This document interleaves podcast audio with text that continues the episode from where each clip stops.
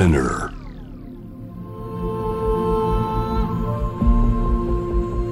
Poppen Innovation World Ella podcast from the next Ella.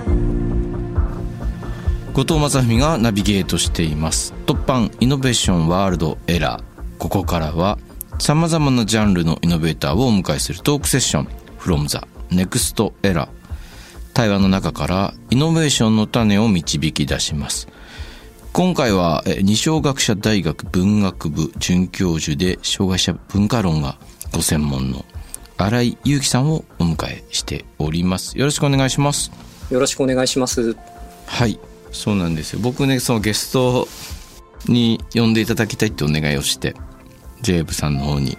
というのも新井さんのまずはですね友人のその哲学哲学研究者の永井玲さんって方がいらっしゃるんですけどその方から「まとまらない言葉を生きる」という本を勧めていただいて同時に障害者差別を生き問い直すという本もね素晴らしいんでもし時間ありましたらという形でね推薦してくださったんですね読みまして すいません、恐縮です。いやいやありがとうございます。すごく勉強になったし最近こう自分のね中にこうなんて言うんだろうなずっと突っかかってる問題あのミュージシャンの友達とかともよく話すっていうのは僕たち普通に暮らしてるだけである種の加害性とか無意識にマジョリティの側に立っていてそれだけでこう誰かを実は抑圧してたりとかあの虐げてたりするんだよねみたいな。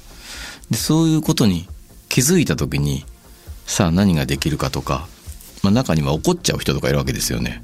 うん、例えば 自分が男性だってだけで、うん。まあ、社会的にはある種優位な立場にいることが、まあ、最近ではよく話題になりますけどいや男だって生きづらいんだみたいな形でおこうまずは自分のこう立場の表明から始めてしまう人とかもいるしそういうのを受け入れるのが怖いっていうかそういう訓練がやっぱり僕も含めてできてなかったなっていうのはすごく思うところがあってでそう僕はだからまあ原稿には書いてないかもですけどすごく聞いてみたいというかそう勉強になることが本当にたくさんあってだから今日こうしてねゲストに来ていただけるのとても嬉しくてありがとうございます。こちらも光栄です。こうしてお話ができてとても嬉しいです。はいそうなんですよね、すいません、あの、いろいろと、あはい。の、ラジオの収録というもの自体が私あんまり慣れていないものなので、はい教えていただきながら、ちょっと今日はお話しさせていただければと思いますので、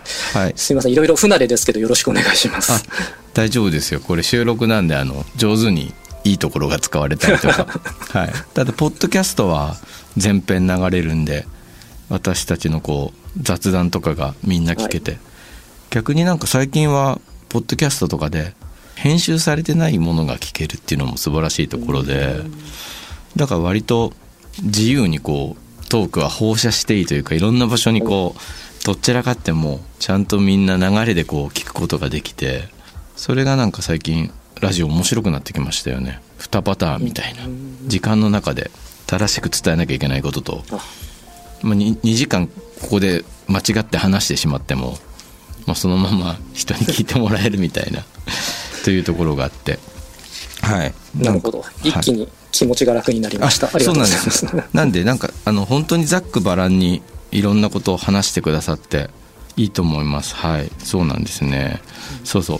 僕だからすごく本当にまとまらない言葉を生きるまずそこから読んだんですけど例えばまあね最初にパッと入ってくるのは、まあ、みんな使ってる言葉壊れてるよねみたいな。うんそういうやっぱりその新井さんの文学に携わる人ならではの言葉というものまあ社会を見ながらですけどね僕なんかもやっぱり思うツイッターとかでも言葉は壊れてるしインスタントになってるしみんな読まないし、まあ、読まないっていうのはとっても大変なことだしうん。うん。あと書き手も体と言葉が分離しちゃってる感じがあるというか、その、はい、書くことに対する恐怖感みたいのがない、で多分なんかそれ僕は体がなないからなんじゃないかって感じがしてるんですけど例えば面と向かってそんなこと言ったら殴られるかもしれないみたいな簡単に言うと、そういう恐怖みたいなものって、まあ、端的にこう自分にが人間であって体があることが担保してくれてる想像力みたいのがもう思いっきり剥ぎ取られてて、何を言っても返ってこないぐらいの感じだし読みもしないので返信を。まあなんて言うんですかね。もう切り離されてるわけですね。体とその脳というか。そういうのもあるのかなと思うし本に書かれてたように積極的に言葉を担う職業の人たち。端的に言えば政治家とか。そういう人たちが言葉を壊し続けてるなとも感じるわけですよね。でもう一言加えるとそういう中で言葉がまとめられてる感じもある。それはどういうことかというと個ではいられなくされてるような形というか割とスローガン的なすごく太字のすごく大きな主語ですねこれも本の中で考えてますけどその大きな主語がこう跋扈してるというかそれによって僕たちも一人一人の生活とか人生とかがどんどんどんどんこう目隠しされちゃってるようなそう例えば民族史のような一人一人の風俗とかその時あった生活の歴史じゃなくて太文字の年号みたいな歴史によってだけ 社会が書かれてるようなイメージというかうん。そんな感じ。でなんかそういう社会を生きる中でああやっぱり同じことを考えて生きてる人がいるんだっていうか考えている人学者がいるんだっていうのがすごくこの本を読って分かったし自分がこうえー、なんだろうって思ってることがもう少しこう精密に言葉にしてくださってるような感じがして爽やかな読語感ではないんですけど でもこう自分のこうふわふわとした疑問が言語化されることってある種の何て言うんだろう気持ちよさではないけどうん。ちょっと前を向けるっていうかうん。あどこを書き分ければいいんだぐらいはちょっと目処がつく感じがして非常にこの本楽しくも違うけど何ていう言葉を当てたらいいのか分かんないんですけど興味深く読みました。本ありがとうございます。長くなっちゃいましたね話が、はい、ありがとうございます。嬉しいですね、そんなにしっかりと読んでいただけて。で、なんかこう、ずっと、障害者の問題とか、はい。病気がある人とか障害がある人たちのん。人権の問題とかを考えてきた人間で、はい。そういった話って今までそういった問題を考えてきた人たちには染み通りやすいんだけれども、そうじゃないとなかなかそこにこう言葉が届かないうんっていうんですかね、うん。うんだからよく本を作る時になんとか隣町の人に届く言葉で本を書けないかと、というのは社会の問題とかに興味関心はあるんだけれどもマイノリティの人権の問題とか差別の問題とかってなるとちょっと重いとかはい。ちょっと遠い話とか難しいって思ってしまう人たちになんとかこう届く言葉でこうした問題を書けないだろうかっていうのは、実はここ数年ずっと悩んできたことなんですよね。はい。うん、なのであのこうした形で後藤さんにもある意味では声が届いてくれたのかなというふうに思ったので、はい。うん、ちょっとやりたかったことは間違ってはいなかったのかなと今ちょっと後藤さんからご感想いただいて、うん。うん、あの嬉しいとともにほっとするとともに、はい。うんちょっと気持ちが楽になりました。いえいえ。特にハッと思ったのは生きる意味についてのどちらの本にでも書かれてましたけど生きる意味を問うってことはなかなか危ういことなんだなって思ったんですね。なんだけど僕らの社会ってものすごく意味とかを問うんですよね。うん生きる意味、ねそうですよね。うん問いますね。ポッピミュージックなんかもずっと生きる意味について歌ってたりするうんような感じがするでもじゃああなたのとか私の生きる意味って問われた時に軽々しくやっぱり語れない問題それぞれいろんな考え方があるだろうし特にその障害者の人権を考えた時にそうなんですよね。それを問われた時に問われた側に説明責任が生じるっていうのはものすごいこれ大きな暴力というか自分のこと考えてもそんなに簡単に言えないのに。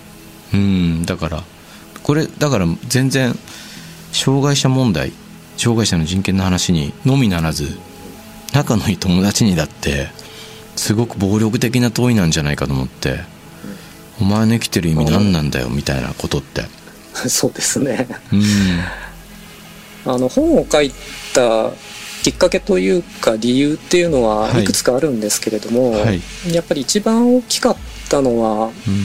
相模原で起きた相模原障害者施設殺傷事件なんですね、うんうんであの後 SNS などに重度障害のある人たち生きる意味あるのみたいな、うんうんうん。うん、障害とともに生きてる人たちの生きる意味をこうかなり乱暴に扱うような言葉っていうのがかな溢れたんですよ。うん。でそれに対して必死に反論しようとする私の知り合いたちの姿を見ていて、なんかものすごく理不尽さを感じたんですよね。うんうん片や障害者が生きる意味なんてあるのかって平気でこう言葉にするような。うんうん。でそれは先ほど後藤さんおっしゃったように多分面と向かってお互いにこう、なんていうのかな面と向かって喋っている時だったらうん。おそらく相手の空気感とか、うん。その場の雰囲気みたいなものを体が感じ取ってはい。それほど露骨には言わないだろうというような言葉が、SNS なんかには何のオブラートにもかからずはい。溢れるわけですよね。はい。でも SNS ってバーチャル空間じゃなくてうん。もう私たちにとってあれ生活インフラですから、そうですね。うん、生活の空間なんですよね。そうなんですよ。そうすると生活空間にああいう言葉が溢れてると。うんうん。でそのこと自体がものすごく怖いことなんじゃないのかって思うんですね。わかります。非対称性がありますよね、書いてる側は徹底的にその体と乖離した形で言葉を発するんですけどものすごく感受性の高い人たちとかがやっぱりいて飛んできた自分への例えば厳しい言葉とかを体で受け止めるんですよねやっぱりね。ぐさっとねもうギュンと胸が苦しくなったりとか自ら命を絶つ方とかも出てしまったりだとか。なんかそこも問題なんですよねやっぱりね、うん。そうそうそう。はいなのでそういう言葉がなんか私たちの生活空間に割とこうなんていうのかな。大きな顔をして溢れてしまうっていうことにやっぱりすごくすごく違和感があるしうん。でこういった社会の在り方みたいなものを、うん。うん、なんていうのかな。次の世代に本当に引き渡すのって思った時にはいそれはないよなっていうのが、うん。うん。まあ、あのここ数年私がずっと感じていることで、うん。かといって今ひどい言葉が溢れてるよね。ひどい言葉良くないよね。って言ってもうん。じゃあいい言葉って何なのかとかはい。っていうとまた説明が難しくって、そうですね。言葉はこういうふうに正しく使いましょうみたいな学校の先生みたいな言い方するのも私は嫌なんですよね。はいはいはういん、でそうした時に何か今言葉がおかしいんだけれども、うん。うん、言葉の本当の力とか魅力とかポジティブな面をなんとか伝えたいんだけれどもそれはやっぱりうまく言葉にできなくて、うんうんうん、でもそこをなんとか伝えたいと。はいはい。うん。そんなことをこうもやもやもやもや考えながら書いたのが今回の本なんです。そうですよね。すごい。でもものすごく考えさせられましたねそう本当に同じ悩みを持ってると思うし僕も。こうやって精度の高い言葉で書いていただけると。うんそうだよなみたいな。でも SNS ってでもねなんとなく僕はなあれなんですよね。人間の愚かしさみたいのって未来英語解決しないとも考えてるんです。うん。だから多分こういうルールがありますよみたいな形では言葉の問題って解決していかないような気がしているというかどんな場所だろうがどんな仕組みだろうが軽はずみな人とか なんかそういうのは出てきてしまうみたいな言葉とかっていうような気もしていてだからそういうところに突き当たるとさっき言ったようにその教師のような教条的なあり方ではうん。全く解決しないだろうみたいなところもあって非常に悩ましいですよねこの言葉の問題ってね。うん。でもなんかこう例えば一律で規制をかけてしまったりとか、うん。なんか一方的に何かを禁止したりっていうのは、うん。あの私はもともと文学者なので、はい。やはり表現の自由っていうのは守る立場なんですね。はい。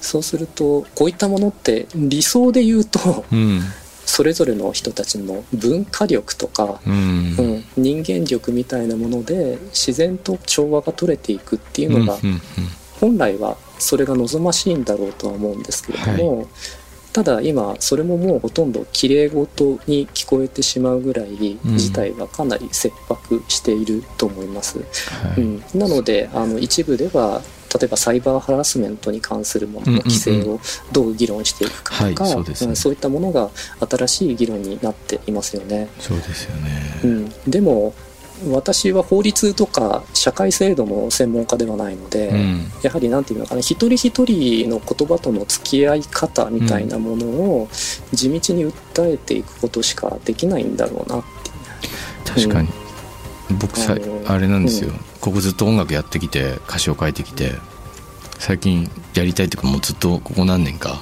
力を入れたいと思ってるのが詩の朗読で、おう詩の朗読。はい、うん。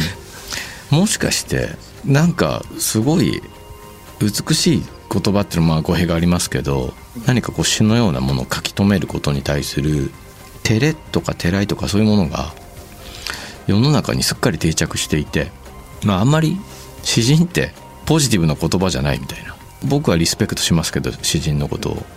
でもお前詩人だよなみたいな言い方する時っていくらかの嘲笑があったりする、なん。というか褒めてはない感じがしますね。そうですよね。そういうなんかそういう青春時代僕も過ごしてきた。うん。これは意外と根深いぞみたいな気持ちがあって。そう。で例えば歌詞への評価についても共感されるものがものすごく分かりやすい言葉で書いてまあそのなんて言ったらいいんだろう言葉遣いの問題はいろんなあの評価の軸というかそういうのがあるんであんまり関係のないことかもしれないんですけど割とこうなんか中高生とかと一緒に詩のワークショップとかやるとものすごいクリシェ的なあこれは誰かの歌で聞いたことがあるっていう言葉でみんな書くみたいなのもあってそう。いろいろまあ話長くなっちゃうんですけどまずは僕が乱れ言葉が乱れてるみたいな感じを受けるんだとするならば僕自身がまっすぐに書くことそこに抗うようにそういうアティテュードで書くこと。そしてなんかもっとみんなが言葉を楽しむような詩を書いたりとか、まあ、手紙一つとってもそうなんですけど、そういうムーブメントみたいの作れないかなみたいな気持ちで最近ねうん。思ってるんですよね。なんか先ほどの話だと言葉と体をもう一回つなぎ止めようみたいなことになっていくんでしょうかね、はい、うん、言葉ってやっぱり自分の体を気持ちよくしたり奮い立たせたり、うん。うん。優しく疲れを撫でてくれたりとか、うん。怒ったりとかもう少し自分の生きてる感覚とか体の感覚とやっぱりつながってるものだと思うんですけれども、はい。うん、そういった感覚を取り戻していくような活動っていうのもすごく面白いですよね。そう思います。なんかはい。だからその読んでみると体が嫌がる言葉とかあるんですよね。おおあこんなこと言いたくないとか。僕らは結構まあ歌を歌うんでテニオ派一つとってもあここ間違ってる。テニオ派の方が歌うと気持ちいいみたいなこともあったりとかして 文法的になはね。るほどなるほど。文法的には間違っていても。そうなんですよ。そういうこととか。例えばこう陰に任せることの気持ちよさ身を任せる気持ちよさとかもあったりとか、そういう意味ではなんかこう心っていうよりは体と言葉をもっとつなげていく活動なのかなともちょっと思ったりするというか詩の朗読っていうのは読んでみると違うぞみたいな。あとそうそう人に言ったら嫌な言葉あったりじゃないですか。僕もバーってなんか怒っちゃったりとかしてでもその後めちゃくちゃ体に余韻が残ってるというかねそのあれは怒りの余韻でもあるけど言葉にししたことでさらにこう強く体にこう震えが残っちゃってるみたいな。言葉ってね降り積もるんですよね。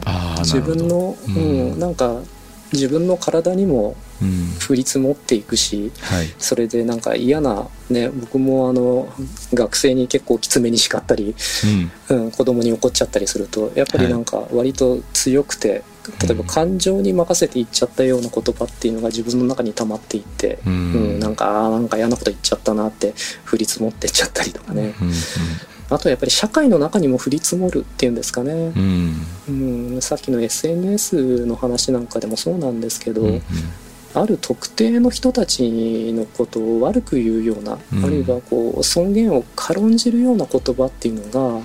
社会の中に溜まっていくっていうのはものすごく怖いことなんですよね。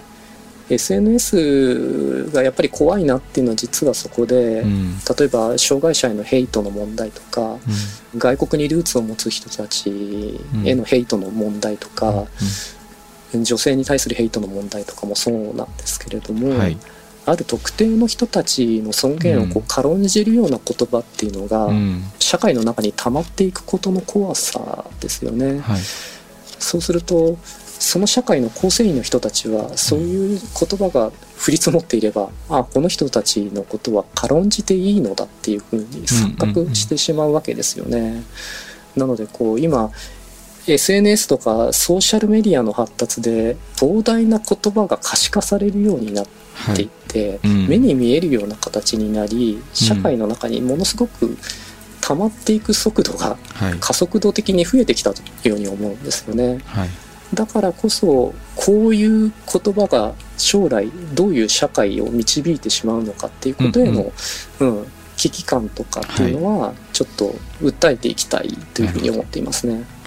一方でもう一つ聞いてみたいことがあってはいはい。例えばこういう話をした時の一つの危うさっていうのがある種多分こういうアティテュードを反転させて受け取る人がいるどうなるかっていうとこれトーンポリッシングになっていくというか上手に相対化されちゃうというか、例えばある種の差別に抗う人たちもちろん怒ってるから激しい言葉を使うそうするとまあ本の中にも書かれてましたけどそんな言い方じゃ解決しないよみたいな。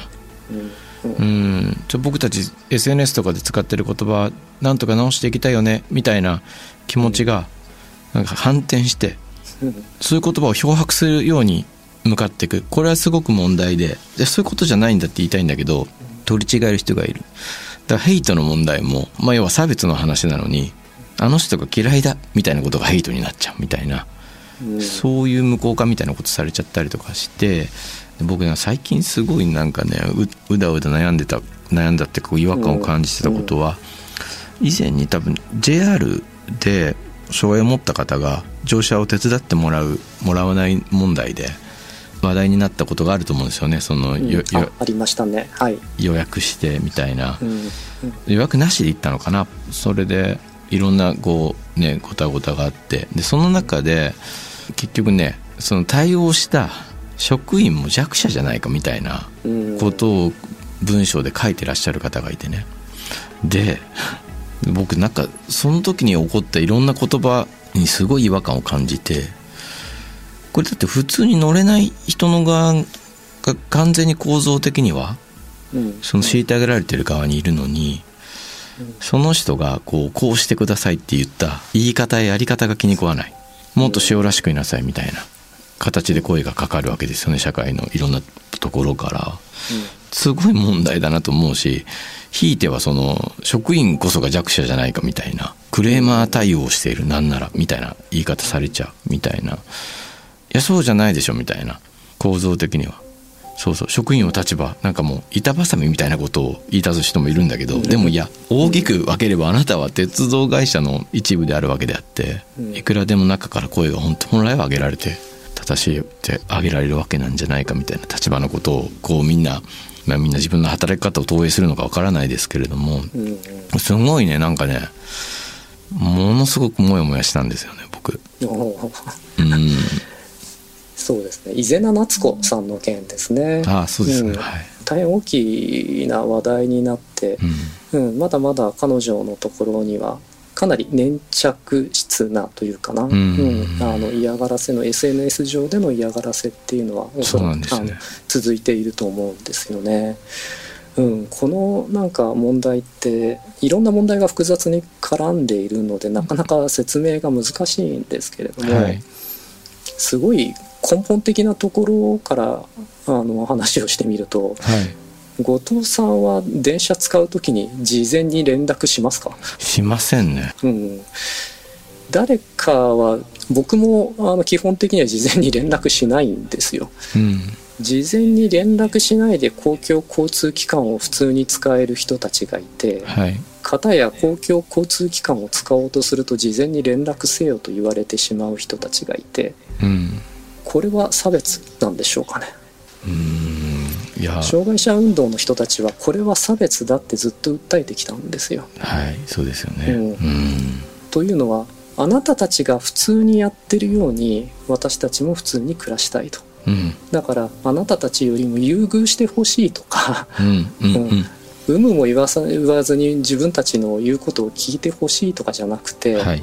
ほらほら他の人たち普通にそうしてるじゃんと。うん僕たちも自分たちもそうしてほしいんだっていうのが障害者運動の歴史の中を振り返っていくとけあのそういうことをまあ訴えているんだろうなというふうに思うんですよね。それからもう一つは例えば伊是名さんの件でいうと障害者差別解消法というような法律があります。うんうんでまあ、ちょっといろんな 複雑な経緯があったり細かな規定があったりするのであんまりあの内容はちょっと今は説明できないんですけれども、基本的には何かっていうと対話してくれと、うんうん。うん、対話してほしいんだと。うん。例えば今あの伊是名さんが使おうとした駅っていうのは無人駅でうん。エレベーターがついていなかったわけですよね。はい。うん。うん、そうすると今この社会の中にはエレベーターのついてない駅っていうのは実際あることは確かなんですよ、はい。うん。うん、じゃあそこに車椅子の人が行こうとするとえどうするの？っていう話になりますよね。うんうん。そういう時に対話してくれと。うん。で合理的配慮ってあの、まあ、できる限りのことはしてほしいけれども、まあ、対話をすると、だから「ああなたあの車椅子でしょ？無理無理」とかあ、うん。そっちじゃなくてあっち使ってください」とか、うんうん。一方的に決めつけてしまうのではなくて対話してくださいということなんですよね。でその対話の中から何かをあの見つけていく解決のを探っていくっていうのがあの、うん。障害者差別解消法なんですけれども、ただそれだけでも何ていうのかなすごく感情的な反発を受けるっていうか、うん。外に出てくるだけでも迷惑だぐらいのことを、うん、言われてしまうところがあって、うん。うん。いや本当にそうですよねもうなんかいろいろと怖いなと思いましたよね。はい。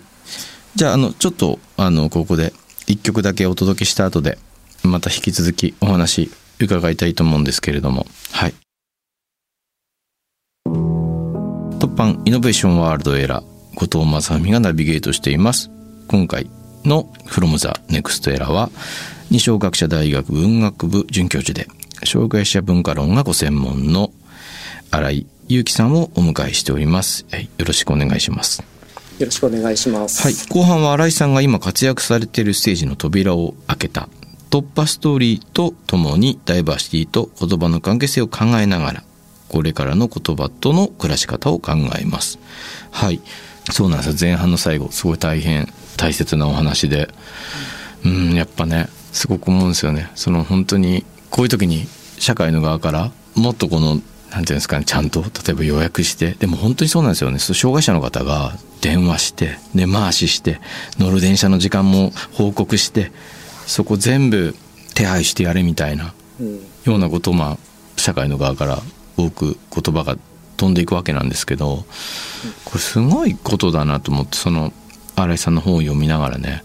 で僕らもまあ本当に最初に僕に問うてくれたように後藤さん電車に乗る時連絡しますかってことをみんなまじまじと考えたことないと思うんですよね。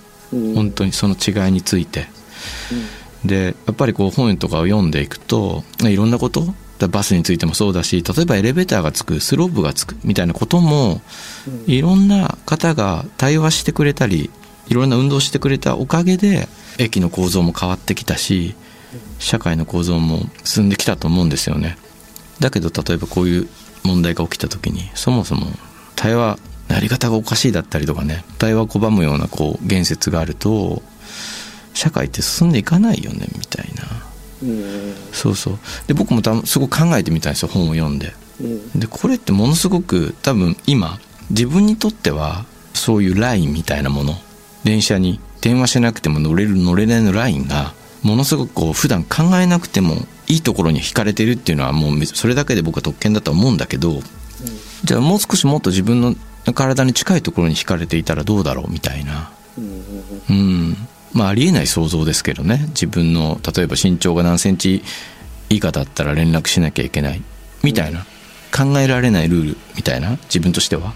だとしたらどうでしょう。みたいな。考えたらそれは納得いかないよって思う。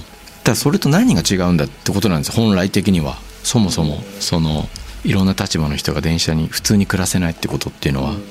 例えばその介護される方がねついてなくても僕たちがその場でそういうことを担えれば社会ってもっと進むしうん優しくなれるのになみたいな気持ちもあってねなんか。それはすごく悩みますねやっぱり。あの私自身はずっとこの半世紀ぐらいの障害者運動とか人権問題っていうのをずっと勉強してきた人間なんですけど、はい、うんとさっき言った障害者差別解消法っていう法律、うん。すごくあの大事でいい法律なんですけどうん。日本の障害者運動ってすごく面白くって面白いっていうと語弊があるんですけどはい。すごく豊かで面白いんですよ。うん。で何がどう豊かかっていうと障害者差別解消法はやっぱり必要だと。でこれあった方がいい法律だと思うんですよね。うん。でもそういう人たちもいればこういう法律はいらないっていう人たちもいたんですよ。うんでこれどういうことかっていうと障害者差別解消法という法律がないと障害者差別するなって言えないのかと。なるほどね。そっか。根本的な投稿を問うてるわけですね。そうです。ん。それから障害者差別解消法っていうのは、うん。障害者たちからの申し出に対してうん。合理的配慮、うん。可能な限り手伝うような合理的配慮を提供義務があるのはうん。国とか事業者なんですね。うんそうするとですね例えば車椅子の人がいてうん。電車に乗れない状況があって、うん。あこれはあの JR とか鉄道会社が対応することだから私は知りませんよって言ってその場にいる人たちが横を素通りしていったら、うん。それは障害者差別解消法が目指す世界なんだろうかっていうことになるわけですよね。確かに本当にそうですね、うん。まさに。うん。いやもうそういう法律があるんだからあの事業者の人たちが対応してくださいと。うん。でもなんかそうそういった先に本当に幸せな将来があるんだろうかっていうとなんかそれもまた違うかなという気もするんですよね。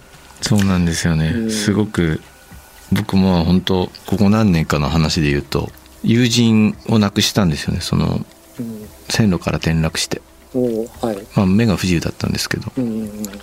ものすごく、まあ、残念だったし悲しい。とってもとっても悲しいことだったんですけど。まあでもなんかそうだな JR に安全なドアがあったらいいのかって思うけどでも本当にそれだけなのかなみたいな。例えば自分が生きてる中で、まあ、友人と一緒にいたら手を引くことは全然うんなんだろう。当たり前のようにやりますけどでも街中で何か手伝えることありますかみたいなことってうん。積極的にこれまで言えたかなとかそういう問いにしていかないと誰かに問題を押し付けて終わりだなみたいな気持ちになるというかね、まあ、特にそういうことをやっぱり本を読んで思いましたね。あとなんかおすすめしてくださ多分著書の中で出てきた「窒素は私であった」も名著ですけれども、はい。読んでいますけど。なんかやっぱりどうやって自分をこうなんて言うんだろうな。フレームの外に持ってけいかないのかっていう思考はすごい尾形さんのうん。考えとか施策の中から学ぶというかじゃあ僕はどうなんだろうみたいな。すごく誰かのことってバンって差別とかでも問えるけどそのためにじゃあ自分って何ができるのみたいなことってね、うんうんすごく大事だなと思って。うん。なんかちょっと話それちゃいましたけどそそんなことすごく思います最近。あありがとうございます、うん。差別の問題ってあの基本的には社会の構成員であれば、うん。第三者っていう立場って基本的にはないと思ってるんですよ。うん。うん、で差別の問題って感覚的あるいは感情的なものとして偏って随分取られることが多くて、はい。例えば私障害者の人に差別しないんですけど私はしないけどっていう人結構出会うんですけれども、うんうん話聞いてみると例えば障害のある人たちのことを怖いと思ったり嫌だと思ったり気持ち悪いと思ったりすることはないと。うんうんでそれは感覚的な問題ですよね。うんうんうんうんうんでなんか差別ってそういう感覚的な問題として偏って捉えることが多いんですけれども、うん、それだけじゃなくて差別の問題ってもうちょっと社会の仕組みとか構造の問題なんですよね。うん。そうするとさっき言ったみたいにある人たちは自然に何かができて、うん。でもある他の人たちはそれをするためにはものすごい努力を強いられたりとか、はい。ものすごくハードルを上げられちゃってたりすると。うんそういう仕組みがあった時にうん。あなたはそれどう思いますか、うんうんでその時にどう答えるかがその差別のにを問われるっていうことなんですよね。なるほどね。うん、だから私はあの別にそれで不自由してないからその社会でもいいと思います。うんうんうんうんで言ってしまうのかいや私が求められてない努力を他の人たちが求められてるっていうのはちょっとフェアじゃないんじゃないですかって感じるのか、うん、いや今もうそう、うん、まさに、そこをこうなんていうのかな一人一人に問うていくっていうのかな、うんうんうんうん。うん。そういったところが必要なんだろうなと思うんですよね。そうなんですよね。そうなんですよ。だから最近もう本当に仲間たちと話すのは構造的な差別だったりとか構造的な暴力だったりとか、うん。まあ、社会の在り方そのそのものが誰かにとってはその暴力的だったり驚異的だったり抑圧的だったりそういうあのものであることアンフェアだったりとか。うんそれに気づいた時にいやじゃあ解消しようみたいな気持ちというかなんていう姿勢をみんなが示せることっていう本当に大事なんじゃないかっていうね。はい。ありがとうございます。全然話足りないな俺は。もうちょっともう俺一日ぐらい新井さんと話したいですね。本いや嬉しいですね。そうそう言っていただけて嬉しいです。当はい。